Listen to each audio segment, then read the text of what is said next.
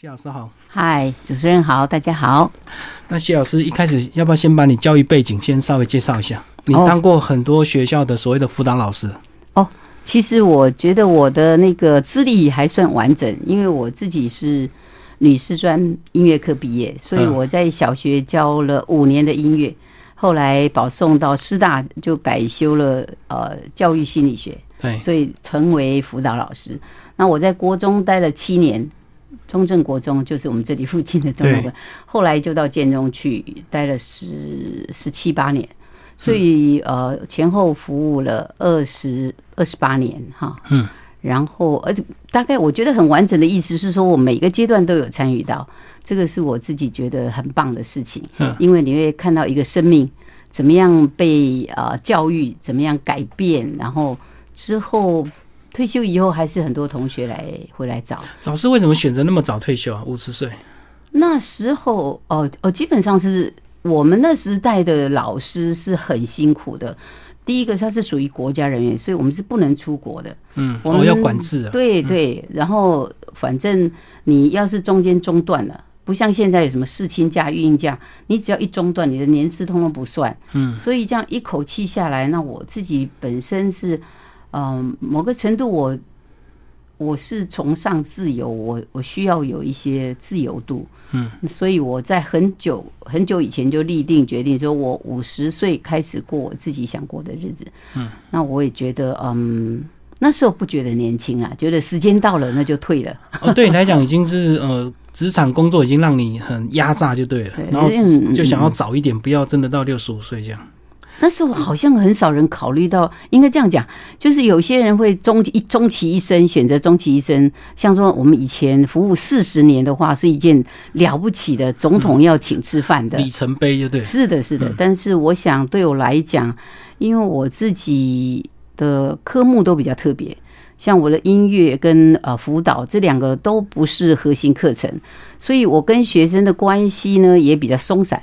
比较融洽就对，因为辅导老师嘛，一定要很和善，对对对对学生才会跟你讲心里话。是没错。那我是在想说，看到很多，因为基本上如果做辅导的话，大部分都是你碰到问题，你生活上困顿了，或者你自己想不开了，才会接触。所以对我来讲，我觉得呃，我的教育生涯里面比较多的。比较多的是接触人世间的苦跟跟呃受苦跟灾难啊，哈，对我说称它为苦难，我就说这样的人生，我觉得够了啦。就是到五十岁，我觉得我大概知道我们生命生命在面对的东西是什么。嗯嗯，那说起来，当老师有一阵子是感觉大家觉得哎、很棒啊，这个呃又有假又薪水又高，有一阵子是这样，但是很长的一段时间其实是很辛苦。那我是在最、最好的状况下退下来，算有点早了，嗯算是很早。那那时候是我自己有自己的规划，因为我好像跟灵性的东西也比较亲近。嗯，所以我退休以后，基本上是在做一个呃比较靠近呃修行的东西。自我探索。嗯对对对，就是生命探索生命。我就自己、自己呃，就一个人嘛，就是你如果真的只把自己活好，其实也很简单。好、但是生命的里面包含的东西，呃，很值得呃进一步去了解、去去体验。可是这个要讲到提早退休，最重要的考量还是经济嘛。然后那时候老师经济上有有没有特别考量，还是觉得你觉得反正我一个人就哦，你这讲到我的一个 issue 很重要的 issue，就是我十五岁开始被国家养，嗯，终其一生，我就是认定国家会养我一辈子，所以我在经经济上我没有太多的呃经营啊，就是说我就是领薪水，那哦我也整个过程就对，是是是就嗯我就是领薪水嘛，那退休以后就是退休金。退休金，至于那个多跟少，对我来讲够用就好了。对我来讲是这样，所以那时候他们有什么五十五专案，这个那个，我我这都不在我考量当中。基本上，我觉得我的人生到一个阶段，那这个阶段，我觉得啊、自己回头看，我也蛮认真投入。那我觉得，因为那时候电脑整个重新改写我们的世界，对，那我觉得要让新一代的新一代的人来接手，嗯。因为事实上我们用的笔还是属于比较传统式的，那后来你看我我在建中接触很多聪明宝宝，他们在那时候还在斗士的那种有没有？黑色荧幕黄色字啊打卡一个洞一个洞的时候，那时候他们已经已经不知道到到哪里去了，就是我在他们面前感觉到自己这么嗯显得笨笨的，落差太大。落差太大，嗯你就跟不上。那你跟不上，你又怎么去当老师？嗯，真的是我自己的考量。那我觉得说，哎，反正在这个刚好是一个时间点，那我做完我能做的，那我就开始去呃追求我自己。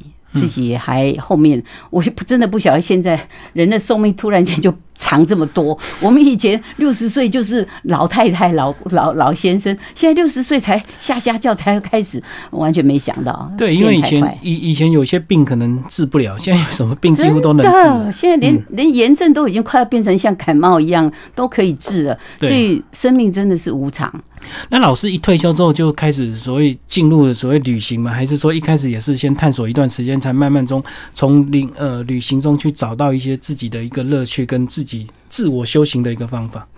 基本上，我觉得旅行是我的宿命吧，机缘呐。嗯我自己很少真的说啊，我规划要去哪里玩哪、很少，都是刚好有那样的机会。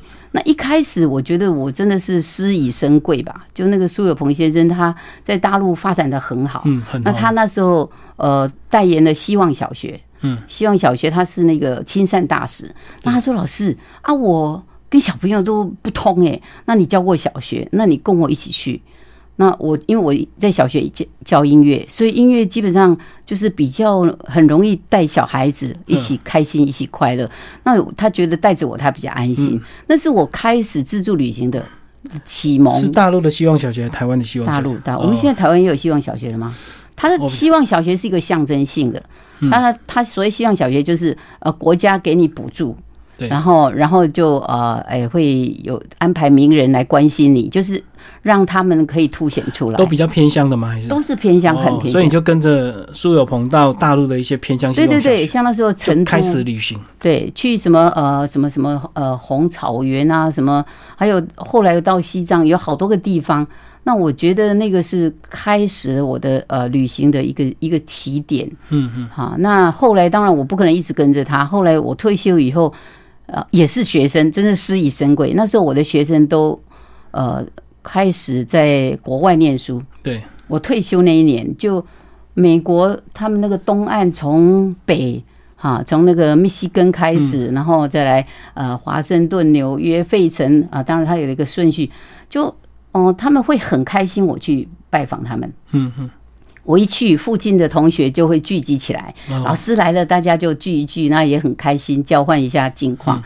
那这一站完了以后，他们就会有人负责把我送到下一站。下一下一个同学，对，那于是那一些那边人又一起聚集起来。哦，我觉得那那是一趟也是很很迷人的一个旅行。你会看到孩子就是慢慢你认识的孩子，他们开始茁壮，开始打下一自己一片天地，然后在下一次去的时候，他们已经开始成家。开始有自己的孩子，嗯，就是很不同，很不同。那我想说，我的旅行大部分都是比较是拜访式的，不是纯正的游山玩水。都是有人带的，所以不够深入就对。也不是这样说，应该反而是说比较生活化。哦，对，我都不是在景点，对，我到那边去，我就会跟着他们到他们去的，对对对对，超他们的超市啊，他们常去的一些海滩，就是都是比较 logo 的，就是当地人会呃吃的餐啊什么之类。那我觉得这样子的啊、让我感感觉我的那个呃更拓展对世界的那个观感是不一样，就是说不是只是旅行就是骑马看花，可是这样的走法你会看到，哎，每个地方它的空气、它的氛围、它的文化，我觉得是很不一样的感受。我自己是很感恩啊。所以就像跑跑了一段时间，开始就想要自己安排，就对了。对，接下来，嗯，对，就是我觉得看的越多，前前面的一些苦难完毕，你又看多很多欢乐，你会觉得人生其实是很变变幻是，莫测，你不知道今天什么好运会来，明天什么厄运会来。那这种无常的状态，基本上呃，跟我的个性是很吻合。是，我自己已经吃素三十年啊，也就是说，这个也没有刻意，不是为了宗教去吃，而是说我选择了吃素。吃素，因为是我身体容易过敏。还有后来看到一些，当然宗教也有它的说服力啊，他们不杀生，他们呃觉得环保这些东西我都很同意，所以我吃素就是想吃素，第二天就开始吃素，嗯所以我觉得跟我是很和谐的这样的这样的事情。那当然呃退休前两年还有一点点工作。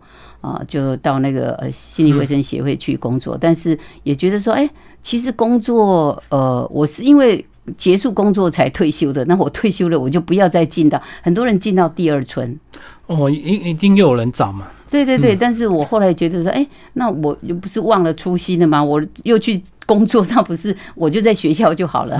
就后来我就开始完全过一个生活，对生活。那这生活的内涵，当然。呃，你空档越多，你就越偏向自己的个性，所以我就开始接触各式各样的呃修行方式。嗯，我也参加过断食，我的断食可以断一个礼拜，一个月一次，持续一年。哦，好，那有时候也会练气功嘛，啊，什么圆肌舞啊，有的呃太极拳当然也会，就是你就会去涉猎、涉猎、探讨说，哎，这个生活、生命到底指的是什么东西？对，那对我来讲，就慢慢慢慢的就开始发现，嗯，所以有感受到自己的身心灵更敏感嘛？是的，是的，是的，就是你就更开始看得懂很多东西，你看得懂，以前只是觉得看不惯，为什么这样，为什么那样？可是你越修越修，你到后来你就懂了，你就懂，哎，什么因出现什么果？对啊，今天这个表象，它其实背后有好多好多层次，对对。那我觉得那个东西越你。我后来打坐的很多哈，现在早晚各一个钟头。那我觉得这样的一个生活形态对我来讲，就是越来越清清爽清楚。那也就呃，烦恼还是会有哈，但是那个东西会比较快就过去。嗯，那到后来这一会走到一百零八天，这个我觉得也是个机缘。嗯，就是好像你就这么多的点状的这些这些经验，刚好在这个地方把它串起来。串起来一百零八天，真的是三个半月，三个半月多。然后我后来也呃因反正因缘际会，就变成跟陌生人一起住，三个陌生人一起住一间小房间，对对对对对。那我觉得这也是另外一个考验，他真正让你要考验你的平等心啊，他真的要考验你是不是能够。凡是碰到事情的时候，你的你你学习的你的修行，真的可有没有发生功能？还是说你还是跟以前一样？就是这非常难，因为你看我们跟团啊，我们可能跟一个陌生人这个同住一个房间，可能五天八天而已，就有点受不了，而且那个 可能都还是饭店，那个房间品质都比较高档啊。你这个是游船上的小房间，又是四人房，然后又是呃要度过三个多月。对。那其实最好的方式当然是自己找到几个好朋友住一个房间，那是最简单的。那个很多人都因为这样子反目成仇的，没有那么简单。所以从好到不好就对。对对对。因为这个很多，反而挖出很多这个个人的睡觉的隐私。没嘎嘛，我们很多那种生活习性。嗯。每一个人光是一个。啊，牙刷怎么放哈？就因为小小一个几架镜子前面，四个人要放四组盥洗用具，你看光放那个东西都已 都已经出很多问题。嗯，然后每一个人，你你怎么晾衣服哈？这个东西，因为你不是饭店说回家洗，你就是天天要挑面对的，就很多事情，你就真的说，而且我们在家里大家习性一样。所以就也比较 OK，可是每出去以后就不一样啊。每一个人有自己一套生活的那个，没错，那个时间点，还有你的习惯啊，什么都很没一样，没一样，你都要保持在一个一个觉知的状态，然后怎么样去保持一个平衡跟协调。我觉得这是很大的考验。这个出门前你有想到这些跟陌生人没有想到细节，没有想到这么多，我知道会有，知道会有的就像你讲的，哦，想想看，这个一个礼拜就已经受不了，只是没有想到会。那么那么那么深，当然到后来也有点有趣，就是说，呃，后来大家会也就跑出一个互相可以接受的呃形态。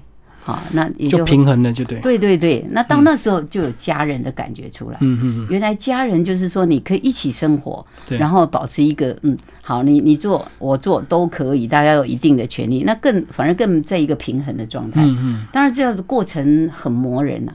要上传三个月，大概是哪一些对象？是是真的都像老师这种退休人士吗？嗯，很有趣哦。我就说，轻人也不太可能有三个月的对对假期。对对，我也是这样想。那可是上去，呃，出乎我的意料，大概有到快三分之一的是年轻人。那当然，大部分都是工作人员啊。那旅旅呃旅旅客客的话，就是会有带小孩，家庭的，对，会有家庭哦，但是很少数。但是他们，我觉得他们的安排也是很很棒，就是他们船上有那种，呃，嗯，有安排老师去带小朋友，而且六岁以下的小孩是不用船费的。嗯，所以有一对夫妻带着两个小孩，他们就四个人就在这个船上生活。那小孩还很小，那有另外是一个妈妈带两个女儿，嗯嗯，这是比较大的，十岁跟十二岁。好，所以我觉得他们的船上有可能是够久了吧，他们三十五年了，所以他们的也累积了很多经验。哦，有一定的口碑啊。对对，嗯，应该是吧。他们本来只对日本人，嗯，后来就开放开放了。看我们这次去的话，就是百分之七十还是日本人。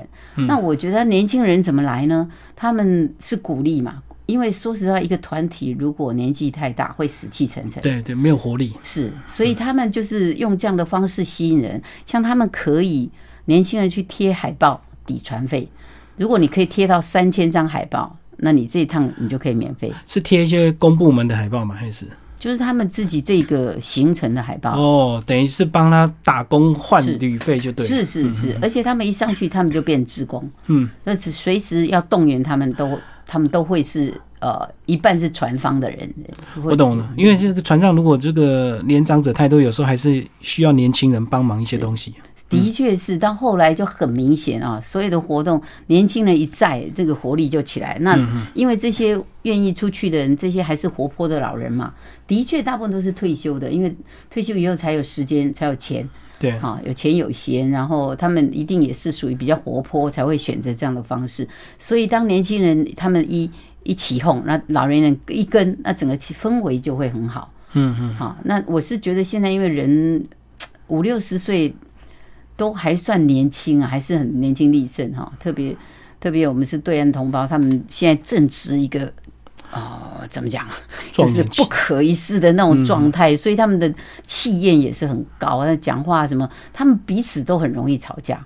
就是在那个，我就是那个环境背景啊，像我们台湾在在全盛时期也有这个这个问题，就出去就是他们有点那种熬出头了，所以他一开始有点财大气粗的那种气势。对，像我们知道，我们以前曾经有过这样，在看他们就不会觉得奇怪，也觉得说啊，所以算了算了，你们反正就该你们。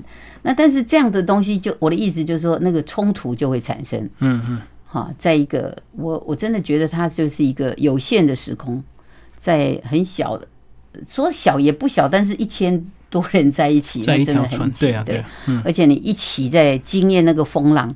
我们这次有三个台风，嗯，三个台风，他们以前说很少同时碰到这么多次，而且他每一次台风来的那个那个海浪，那个浪高都到十尺，那真的是就像那个云霄飞车，你就咻上上下下。我觉得这东西，你就是在同一条船上，你甚至会担心说这个老船撑不撑得住啊？所以那个台风来，你们只能躲在房间吗？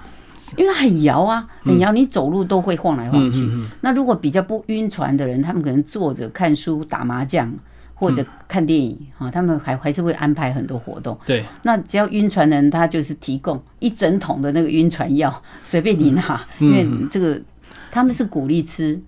吃晕船药以后你，他不是会睡觉，他是会让你比较平稳，然后躺在床上。我自己后来练，就我是很会晕船、晕车的人。嗯，那这以前大船没有晕，这次晕还蛮厉害。后来就学会了，开始他预告的时候就赶快吃药，然后躺在床上，船提早吃就对。对，嗯，那我觉得那个床上呢，它因为摇摆很大，你真的会感觉到像摇篮。嗯，因为它呼好高，呃应该像荡秋千，比较像荡秋千，是所以摇得很高。到后来就是因为它常常有这么大的风浪，所以你也就接受，就接受说啊，那就是要这样子。嗯嗯，那也就嗯，就等于只是另外一种生活形态，就弄浪大了，你就赶快吃了药去躺下来，什么享受你的摇篮。是是是，其实一百零八天的这个呃生活非常的精彩啊，老师都记录的蛮清楚的。然后是不是先跟我们讲一下这个它的航线好不好？从日本出发，然后怎么样走，最后又绕回日本。哦哦，它大概比较是中间啊，中间腰腰部的部分，我们从横滨。然后再到大阪，这是在日本客人，然后再到厦门，厦门是在中国跟香港的，对，然后再绕过去到新加坡，新加坡就最后一批，最后一批新加坡跟马来西亚的乘客，然后就接着走地中海过去，然后到到红海那边渡过海洋，然后再到呃呃开始进入北大西洋，然后走走到呃冰岛那边，再绕到纽约，然后再绕南美。南美，嗯，那个呃，什么比马丘比丘那那些地方，然后再回到夏威夷，然后就到再到横滨，就大部分是中间这一带。那他们像下一次，他们的下一个航程就会绕下面那个澳洲的部分，所以他每一次绕的地方不太一样。那我们的是，所以这样有人一直在船上一直跟着他们路线吗？你那时候应该也跟一些蛮多船上的游客会去做一些。对对对，就是每如果。越老练的乘客，他们越知道该怎么做。那像我姐姐他们常常旅行，他们会，他们就在厦门啊下船，然后请假一个礼拜，他们就到吴哥窟去。吴哥窟也是他们想去的地方，然后再再到新加坡再上船。对，它中间它就等于这段行程，它等于呃呃交通加住宿。把它帮你移动，那你到这个点，你可以在一个短期的旅行，自己玩就对，然后再到下一个这个上下船点，再再上来就对。对对对，呃，所以他们算很老练了，他们自己能够安排。是是是是。对啊，你书上有写，你那时候就是说你升等这个。一个人住双人房，跑去偷住他们房间。对对对对，是他们就是说你你来嘛，你来，真的是看看我们的房间真的是太小，光上个厕所大家都这样，要很忍耐。而且四个人又是女生，有时候上厕所时间很长，或洗澡时间很长，就很痛苦啊。对对对对对对，还好我我觉得我们那那个室友。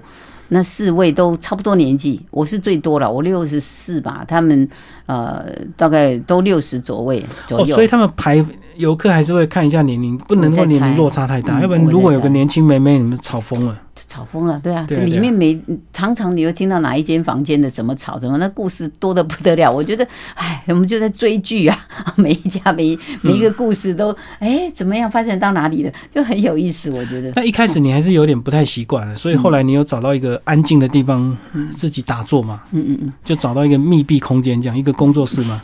没有，哪那么好？它是一个。呃，它是一个稍微大一点的，它可以当小小的座谈，它很多功能，它每一个地方都多功能用，烫衣间，哦，祈祷室，然后乒乓球桌，嗯。嗯，它就就是反正它的时段规定好了以后，它时间一到，工作人员立刻立刻，对对对对，那我觉得他们工作人员让我的学习也很多，就是他们的安排就很清楚，那个转达也很清楚，那他们就。按部就班的做。那刚开始的时候，刚开始因为祈祷室没有人去，大家不知道吧？大家不知道，还在摸索。对，那我去了以后，他们他们不知道里面有人，哦，直接进来。对，直接进来就 空空光光。但是后来他一打开灯，发现有人的时候，我觉得他们也速度也很快，就立刻退下来。嗯，退下来，然后之后第二天开始，他就把那段时间，就是他们规划的那个。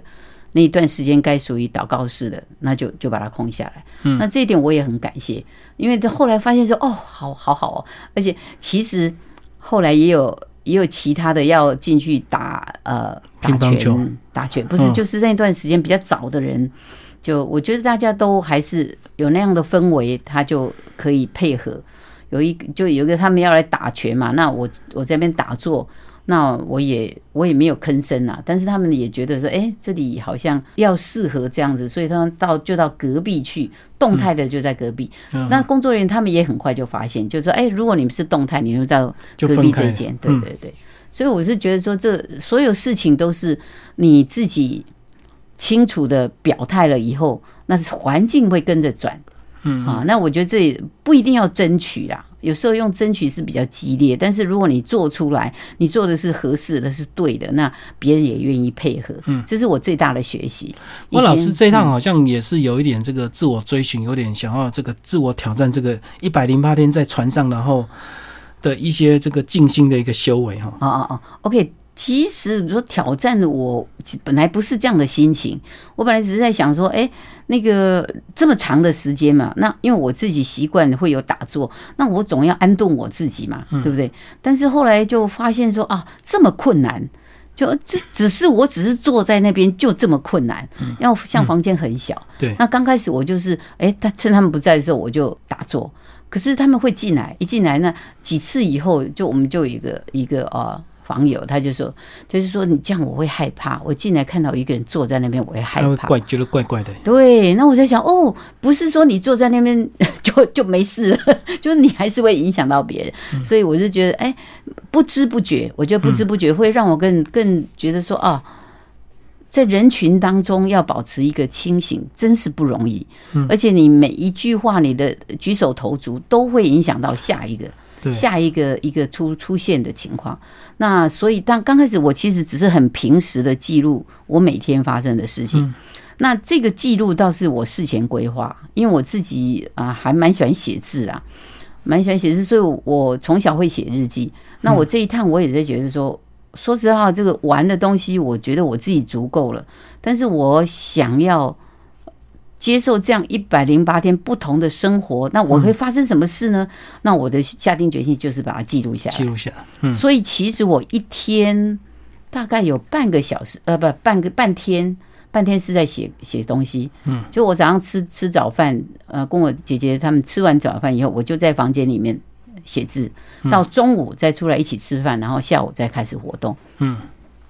那后来，其实这个也不是，呃，这只是想成为我自己，不是我取的名字，因为我自己是我我的修行的那个呃中心理念是自己是一个不稳定的，他呃呃佛家讲法叫无我嘛，嗯，那我不可能还特别去找寻自己，这东西是有一点冲突跟矛盾，但事实上，我觉得我的过程在呃编辑他们在看那个一次一次看的时候，他们觉得哎，好像这个找到自己。在他们眼里看起来，这个主题是比较凸显的，所以他取的这个名字。那副标才是我真正想做的事情，就是我喜欢海，我真的是对海有一种魔迷恋嘛，莫名其妙的迷恋。那我喜欢海，我跟海在一起，我自己就会沉淀下来。那这个东西也，你在海边跟你在海中央的那个。经验也很不同，是嗯，你吹到的海风也不同，所以我觉得每一天都有很多东西可以写。我姐姐就笑我说：“哎，你这人都不出门，那你在写什么？”我其实里面很忙哎，我要听到很多故事，看到很多人。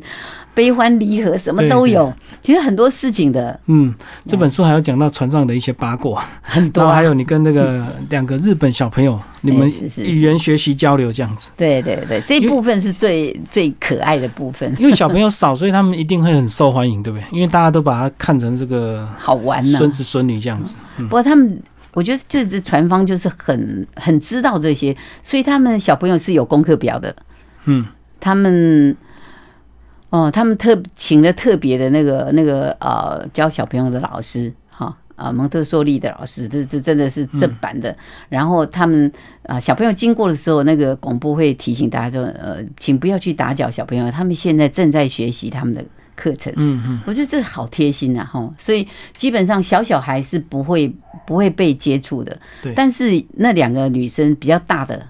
就是十岁跟十二岁这一对呃，这一个家庭也很特别，他是妈妈带来，妈妈看起来其实很年轻，很年轻。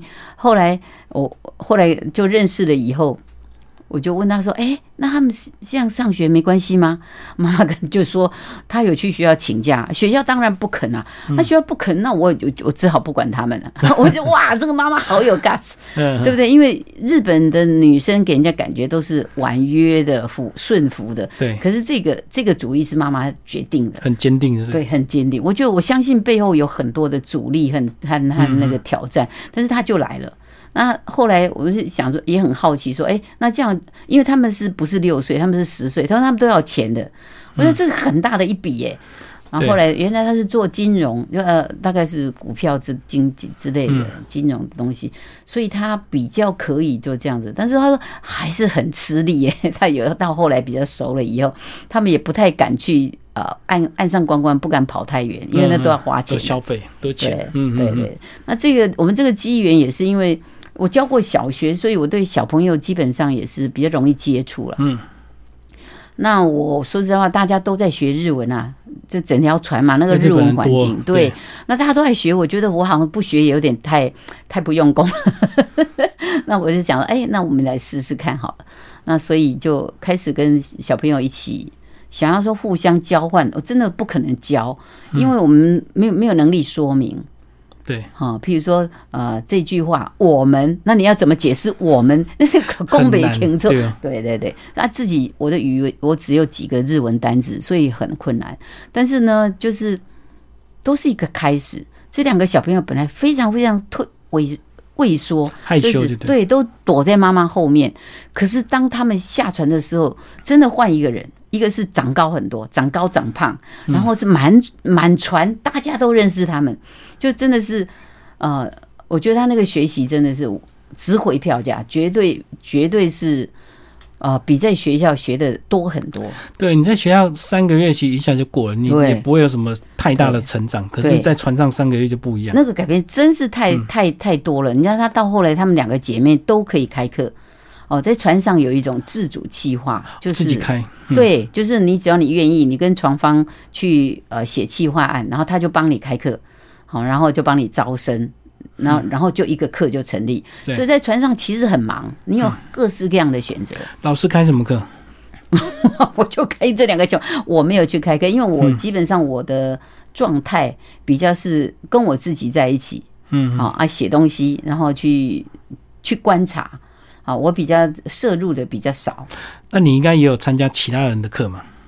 会去听，像你下一次的景点来的时候，他们一定请当地的人来讲一些呃文化，讲一些那个呃旅行景点啊必须知啊。譬如说，你我们其实去了二十一个国家，都要签证，二十五个城市，对，二十五个城市，就是每一个每个签证都有它不同的要求，所以每一次要下船之前，你就是有很多要交代的事情，所以那个一定要去听。嗯，所以我会去听，还有我会看电影，他们好的电影我会去看。那比较都是个别啦，那他们还有很多热热闹闹的东西，像为服装走秀。因为各地的那个传统服装啊，其实大家都没有走过秀啊，可是光这个他们就兴奋的不得了，就有就类似有晚会这样很精彩，就对。对对，那晚会就是呃比较不像，这走秀比较特别，因为他们就会让一个舞台嘛，就让你真的像模模特儿一样走过上去，然后走一圈下来。哦，也很多人都为了这个哦，要赶快录影啊、拍照啊什么什么留恋，那一辈子就走这一次台。嗯，你刚说那两个女生后来他们自己开什么课？哦，他们刚开始是只是座谈，就是说，哎，跟小四，因为那个十岁的，跟小四的小孩，啊，谈旅行。哦。哈，就只是这样，这样就是很可爱的一个一个一个题目。然后后来那个姐姐看妹妹那么受欢迎，因为很多人很好奇呀，想知道他们到底眼睛里面这趟旅行是什么。他们看到什么？对对对对，所以就很多人来捧场。然后姐姐一看他这样，哎，不错，那他也开始开起来，嗯，他也开始。然后后来就陆陆续续，他们就开始也去当那个呃小助教。教日文，因为后来他跟我学中文，就我只会教他们发音嘛，哈。嗯。那我的教材都很简单，比如说，啊，今天星期一，天气怎么样？嗯。那我就用这句来练习哈。昨天星期几，天气怎么样？嗯嗯。然后明天，那这样光这样就可以练很久。对对。那就让他们开口说，开口说中文。那他们的确后来也可以，可以，可以。讲简单的，然后于是他就变成呃日文课的小助教。所以船上有哪些特别的课程？老师看到的课程很多，动态、静态都有。嗯嗯，像呃音乐方面也有什么乌克丽丽，嗯，还有太鼓，有没有日本的太鼓？是，呃，还有陶笛，就是你想得到的几乎都有啦。但除了钢琴这种大的没有以外，只要有人会，他就可以开，就对，他就可以开。所以各式各样奇奇怪怪的课程都有。对对，就是看你有没有时间而已，因为时间还是很有限嘛。对，因为有些人会选择呃带状的，哈，像语文把它学好。对，但是有些人就喜欢点状，他每样东西都去参与一下。对对对，嗯嗯。啊，当然，因为呃，毕竟说你个人的计划那个还是比较临时性，深度是当然也有差，所以到后来你也会发现哦。好，日文就变成呃初级、中级、高级，就每个语言都一样。然后包括连太极拳，包括连那个呃瑜伽，还有连乒乓球都分阶分段。也就是大家都是这样无聊嘛，就变则通嘛，就就大家就玩用自己的方式玩。里面最有趣是那个麻将，哇，打得多凶啊！麻将有啊大陆的，有啊大到日本这十三张的，啊台湾的十六张的，对对对。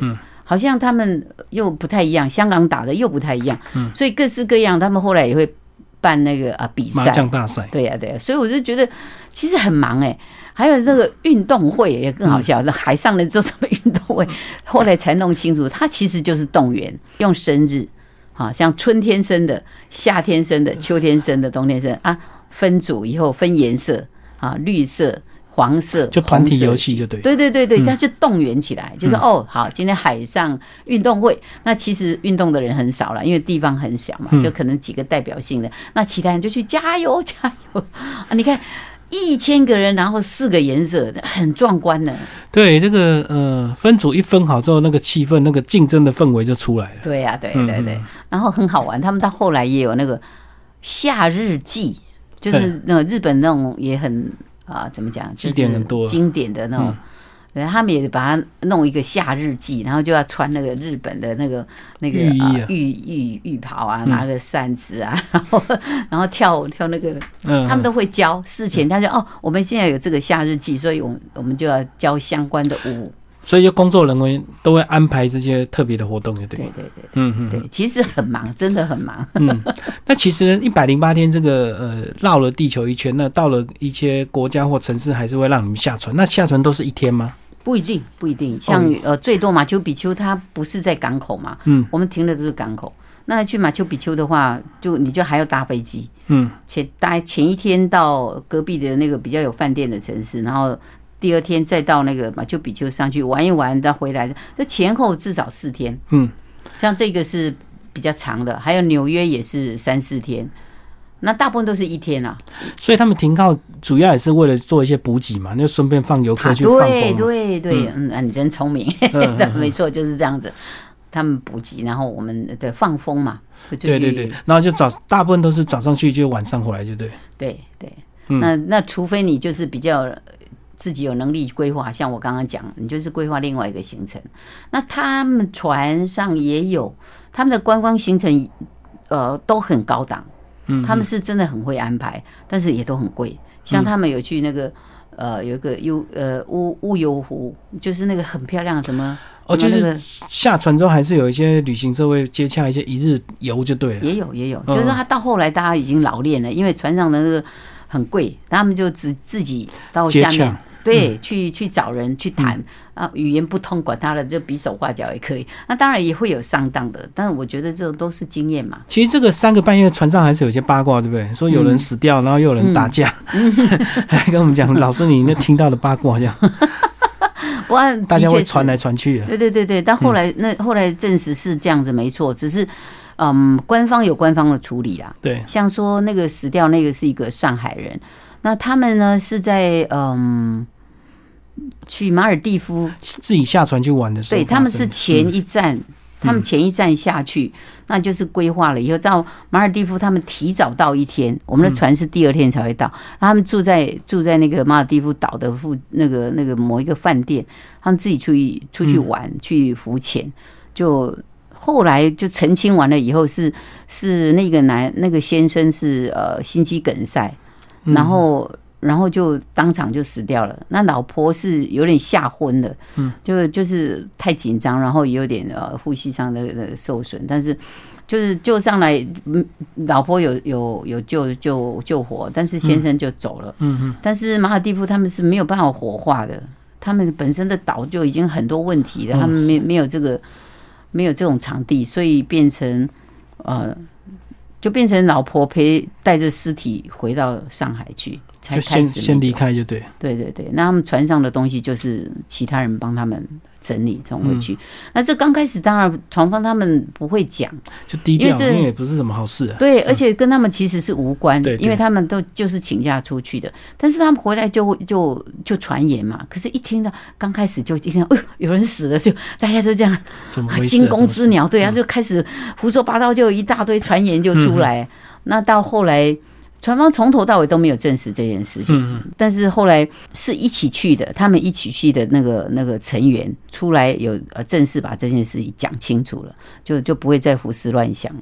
就很单纯的就对。对，那就是一个意外。但是一在一开始就就讲到这个，大大家就会比较紧张啊。嗯所以我觉得他们呃船方的处理也是很聪明啦，他们就低调处理。那你们怎样，总有水落石出的一天。嗯嗯，那吵架就比较麻烦，吵吵架吵到船长来调解，就对对对对对对，他们会告嘛，那个就告到船长去。我觉得船长真的也很辛苦，什么都要做，要判决。对对对，我觉得很有趣。然后就是本来有一阵子还酝酿说，呃，这到说不定也是传言啊，很难讲。嗯就是他们因为吵架吵到后来越来越凶的时候，那时候说大陆团。呃，决定如果船长没有处理好，他们就集体退船。我还想要搞什么啊？这怎么在要在玩你来搞这个游戏？就后来其也没有啦，也没有，就他们大概船就是他们很知道怎么处理这些事情。那都本来是从很小的事情，很小的就两个就是住房客房客吵架，房客吵架，那告到告到那个那个、呃、船长那边。船长那边，那船长那边判决下来以后，这边有人不开心嘛？你判决的这边就有另外有对对，人不开心。一定有一边不高兴。对对对，然后后来就又延伸，又延伸出说，哎，说实在，我已经有点忘记那个细节。反正最后就变成帮结派啊，就变两个帮了。一一开始是两个人嘛，对对对嗯对，都就这个对呀、你就可以由小见大，说很多事情其实就是这样子，星星之火就可以燃嗯燃燃源，是不是？所以所以我觉得这个每一个每一个事件，你就它都现状的在发生，然后这这条线那条线不不停的不停的在产生很多事情啊，包括上面三个三个呃婚礼，好、嗯那婚礼也是他们就会把它。啊、稍微分开来一下，前面一个，中间一个，一后面一个，对。那每一个婚礼就会带来很多欢乐，嗯嗯，那这些你看，我们大家都哦帮他们想象，你看这结婚多好啊！因为在结婚是喜事，那全船的人，那些年轻人就会帮他们办祝祝贺就对。祝贺，然后布置礼堂，然后帮他们呃又歌又舞啊，祝福啊什么什么，所以他们本来就预计在船上结婚了。对、他们就是一上来就这样。那你看又顺便度蜜月，哇，省了好多钱啊！而且那个团费又比较便宜，对不对？对因为真正的豪华游轮环游世界没有上百万是绕不了一圈的。对对对，嗯。没错没错，这个这个是，而且他们的因为等级也分的很多啦，毕竟真的是你住像内舱的话，就是你没有窗户，而且小小的地方。较便宜啊，，对对对，因为没有看。风景看嘛。其实我们仓房大概就这个录音室这么大，嗯嗯嗯，还要有一个浴室，你想想看，就内仓外仓啊，嗯外仓可以看到海就比较贵。就是有一个窗户。嗯嗯嗯，啊，那个可以看到海、吹到风，那个是套房，那个这个最顶级的，那真的就是分层就对。对对，最高层的这个，那嗯是上百万的。老师，你到那个呃冰岛有看到极光吗？你们不是有绕到雷克雅未克？对呀、有趣啊！本来那个呃，像那些专家都就说，我们运气很好，极光的亮度有到五级，嗯，好啊，这是这是极光的问题啊。我们的问题是我们碰到的是风浪，嗯云很多，所以只要有云，你就看不到极光。云会盖对极光就对。对对对，所以其实我们沿路追都没有追到，追到风雨，大家当然很失望啦。可是我觉得这也就是人生嘛，无偿嘛。虽然我们有这么好的条件，那那个船长他们也很努力的改变航道要去追，可是就是追不到没有。就没有。对啊嗯嗯，老师是大概到船上几天才开始慢慢发现有些事情他真的改变不了，只好改变自己自己的心啊。包括你在船上还练敬语哦，就是为 为了让自己不要卷入一些纷争这样。啊、那哦，对，那个那个禁语主要是呃，它是属于那个小闭关的，其实只有三天，那不是刻意的，嗯，只是说因为上去就嗯、跟我想象有很大落差。那我觉得你就是要重新调整嘛，对啊，把整个人重新调整，所以才才会刚好我姐他们去旅行，我就借他们房间做了小闭关，嗯。那个是没什么，那那只是那一小段。那后后来出来，什么时候开始发现是不可改变的？其实会很快吧，很快，嗯，很快你就知道说这个东西现实就是这个样子，嗯就是不管你喜不喜欢，它就是这样了啊。那你你用抗争的结果只是一度，大部分都是看别人啊。对，因为基本上我的心态是说，我就是看。那你从看当中，你就看着他们的变化，会比你在经历清醒。因为在里面的时候很多情绪哦，我自己有那个那个在里面，对，买那个那个什么网路卡，把哦，我气了个半死然。后又一明明不通，然后又流量就没了。对对对对，好，花这个很多钱大概从那刻开始我就知道，嗯，你问的很好。其实你这样厘清了，我真的是从那时候我就知道说，有些东西不是你努力就可以了。就算了，放下，对，就不要用了。对对对对，我后来就是哦无所谓了。这当你放下了，它就不是你的问题了，嗯就不是困难了。对，因为我一开始我们一定会很渴望，至少要有网络能够跟朋友互动一下。船上虽然很无聊，我有手机就好嘛。对呀、可是当你网络不通，又气得要死，因为可能航行的一个问题啊什么的 每个国家讯号又不一样，对，对而且通常都很贵，对不对？很贵很贵。嗯我看看一百分钟。一百分钟，而且它那个因为是透过卫星的，它不像我们是基地台，透过卫星说时有时无，它一下就过去了。而且成本又很高，就对了。对对对，它等于是绕到外外外太空，然后再回来所以对啦，这个东西也是让真的让我看到说我们对三 C 产品的依赖有多大。嗯嗯嗯，那大家还是很努力的，因为每每一个人都有各家的法宝，有一是种就买一种一种那种小机器，它像一个发送台一样。WiFi 机啊，我也不知道那个是什么，嗯因为我不是我的 我的领域。那大陆他们有大陆的那个法宝，那个各各地都有，但是都是还得靠近陆地才有用。你在其海外其实老师九十天本来就有预计要写一些东西，那你那时候没有刻意去跟人家认识，去在人的部分去做一些琢磨，因为老师好像都是自己在观察，对对对对好像很少跟人家直接互动。对，其实也有。我我本来这本书里面有四个部分，一个部分是呃写我自己内在的变化，一个部分是外在故事旅游，那有一个部分就是那个 line 想要跟我的好朋友们分享的，啊，另外一个部分就是船上的故事，嗯，那个就是一个故事一个故事，但是太多了。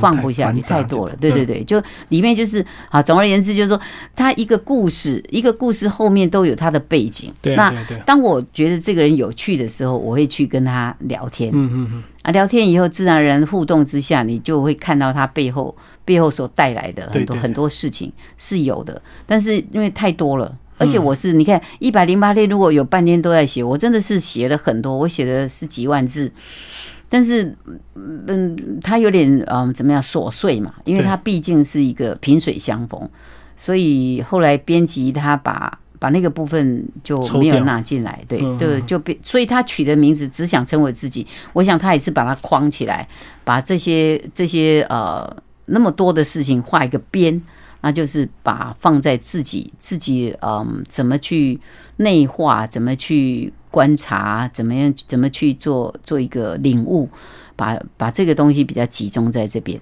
嗯嗯。不过老师本来就已经知道自己是什么，或者是自己本来就没有自己的，所以看到这个名字一开始应该也蛮错愕的。对对对对，我有跟他讲，那、嗯但是我他们有更他们的商业的一些考量，嗯，应该是这样讲耸动。哦，这样有耸动。我不过听说好像不错了，因为我对我来讲，我觉得书是给给人看的，嗯嗯，不是为我。对那既然他们是我的第一个读者，那他们看到的东西，应该别人也会看到。嗯，然后我看到了已经在那边了，所以我后来觉得说，哦，也许年轻人的眼睛，他们看到的是这些东西，那他把它集结起来，就会吸引这样的人来看。嗯，那对我来讲都 OK，因为它就是我的生活。老师几乎都是文字的记录，你那时候没有都没有拍照吗？我有快要一万张的照片，也是多到不晓得怎么办。甚至我那个跟那个两个日本小朋友上课的那个笔记，他们到后来不能写对，就用画的画漫画，他们很喜欢漫画嘛。其啊实那时候都没有放进来，都本来要放进来，但是因为整个版面、版面还有他们的考量啦，这个我比较外行，我不知道，真的很多。那我也觉得，嗯、真的放进来，真的也会太多。那还有一个是说，这本书我觉得我本来就不是设定在游记啊，嗯嗯我本身只是在说哎我自己内在的一个心路历程的过程。嗯嗯，所以所以那些东西是有点可惜，但是我也不晓得可以怎么办。那 反正过去就过去，对我来讲过去就过去。如果有兴趣的人，我知道我以前也看过人家的旅游照片啊，看到最后你有点骑虎难下，因为跟你无关嘛，那些照片跟你无关，那你看到太多了，你都快吐了，你你也不好意思说不想看。那我自己会将心比心，说哦，我的天啊，我那个。真的是快一万张的照片，那光是一个马丘比丘就这样哇，上百张那个 那这种东西对我们来讲是很珍贵啊。可是对一个没有去过的人，那无感，对、我觉得你你勉强人家看，反而是所以最后还是透过文字来叙述这样子。对啊对啊。我想就这样吧。嗯嗯嗯，对啊，要不然大家其实看到这个哇，这个航行一百零八天，那总是一打开想要看看有没有什么精彩的景点，结果发现全部都是文字字，记录。有点失望。没有关系，没有关系。我觉得就是嗯说实在话，我的确也写过很多书，但是我以前的书大部分都是对青少年嗯嗯啊，都是写一些嗯心理教养方面的对教养嗯嗯，都对象是青少年啊，所以嗯，到后来写书对我来讲就是一个缘分呐、就是这个东西出来，谁会看到我也不知道。对，那我早期的时候曾经，嗯，西代，我跟西代，呃，西代现在可能也也改名字了，曾经有过一段时间是很努力的要呃推出一个一个形象牌的。像那些名人名嘴们，但是后来我自己也做了一个决定，我觉得，因为我有我是一个全职的老师，嗯，那我如果把时间跟精力花在那个地方，我就是一个不务正业，所以在某个节骨点上，我有打住了。对对，我就回来，我觉得，哎，那就给有缘人吧，哈，就是你需要了，你看到他，你喜欢他，你接受他，那那就是我们的缘分。啊，没有也就算了。啊，所以我不是个 畅销畅销就是小说家或者是什么作者，我都不是，就是个结缘，嗯，就是好，最后老师，你这本书有没有特别想推荐给哪一些人来看？因为它算是一个比较特别的这个、呃旅游文学啊，是应该能够到文学的一个角度啊。嗯。对对对，我想当你在你的生活里面突然间就卡住了、困顿了，困顿了，嗯。那呃暂时什么事都做不了的时候，这本书会带来一个空间，有个空气，你会闻到海上的空气。嗯，我觉得我自己一打开，我都觉得，哎，我好像就吹到那个海风了，我感觉又那个浪的高高低低就来了。它是提供了一个嗯氛围吧。老师，你这么多年的旅游心得，有没有让你觉得说啊，为什么不能够更早退休？因为会会有时候会不会走到什么有哪一个景点让你力不从心？说如果我能够这个更早退休现在已经会更好。现在已经到了，就是高山爬不动，但基本上我不是那么的热爱旅行，我没有。就刚开始我讲说那是机缘，就是刚好有这样的，我我关我比较关心的还是人哦，哈，像说吸引我的会是当地的人，嗯当地的文化，他们的市集是我最爱去的。嗯，菜市场对，你会看到人怎么生活，那什么样的生活环境造就什么样的人嗯的样子，这是我喜欢的。那至于呃，当然大自然我也喜欢，但是没有那么多。没有那么大的一个吸引力，说要嗯要要去，一定要拜访什么三山五岳，有当然很好，没有也没有关系，因为像我上次去到峨眉山呢、峨眉山是个名山嘛，对不对？对啊，拜托，我到那边就钱就被不能说骗光，因为他们大陆那是正在起飞，什么都要钱，而且是抢钱抢得很厉害，而且会设站什么，告诉你说你要去哪个旅馆，我们刚去根本不知道，搞不清楚，先手身上没有钱呐、他每一个庙寺都要给钱呢、对入山一个入山费，每一个庙寺一个，我到后来我都气死了，我说这什么地方？我如果说这是一个呃圣地哈，佛教的圣地。那那你这样的呈现方法，不是当然太难过了吗？对他们什么庙都是要要门票。对啊，所以我我到后来我就也不执着这些东西了。那呃。也就是为什么我的书会长成这个样子，又不是游记，又不是那 个很朴素啊，朴素的，真的很朴素。我我也我到后来也有觉得说啊，它就应该长成这个样子，就这样吧，很好。那至于有多少人有缘分看，我觉得就祝福他啊，因为我后来有发现，我失散多年的学生，他们看到这本书。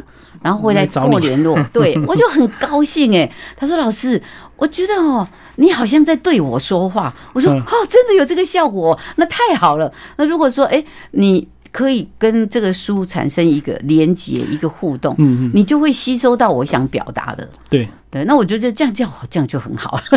而且我觉得看到这本书最大的收获，就发现原来环游世界这么简单。对，有人问我说，不用多豪华、多顶级，是是是，也有廉价平民的一个玩法。对对对对对。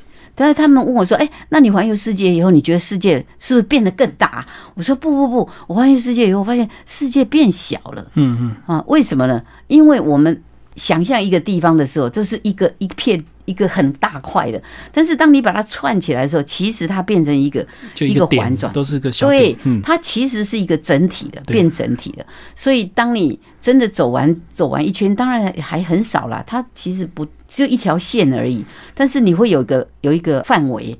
你不会像没有边一样，至少有个概念，有个轮廓了，就是至少你走过了，对，知道大概是怎么样的大小，对对，好，然后你你需要怎么样的呃，需要花多少的时间，或者是你的那个东西有一个概念，不然以前会觉得那好可怜，环游世界能干嘛？但是真的走完了，你会变具体。对，你会对这个，你会真的更爱地球哎！我觉得这很意外哦。对啊，因为你在 也有看到一些乐事啊，或一些海上漂浮的东西嘛，所以这一定是会让你这个对地球更关心啊。对对对，你会发现哦，真的是这个其实是一个大的家。对，好，要让像爱护我们自己的家一样。好，今天非常谢谢我们的呃谢芬兰老师为大家介绍他的新书《只想成为我自己：环游世界一百零八天的航海日记》哦，小猫流出版。好，谢老师。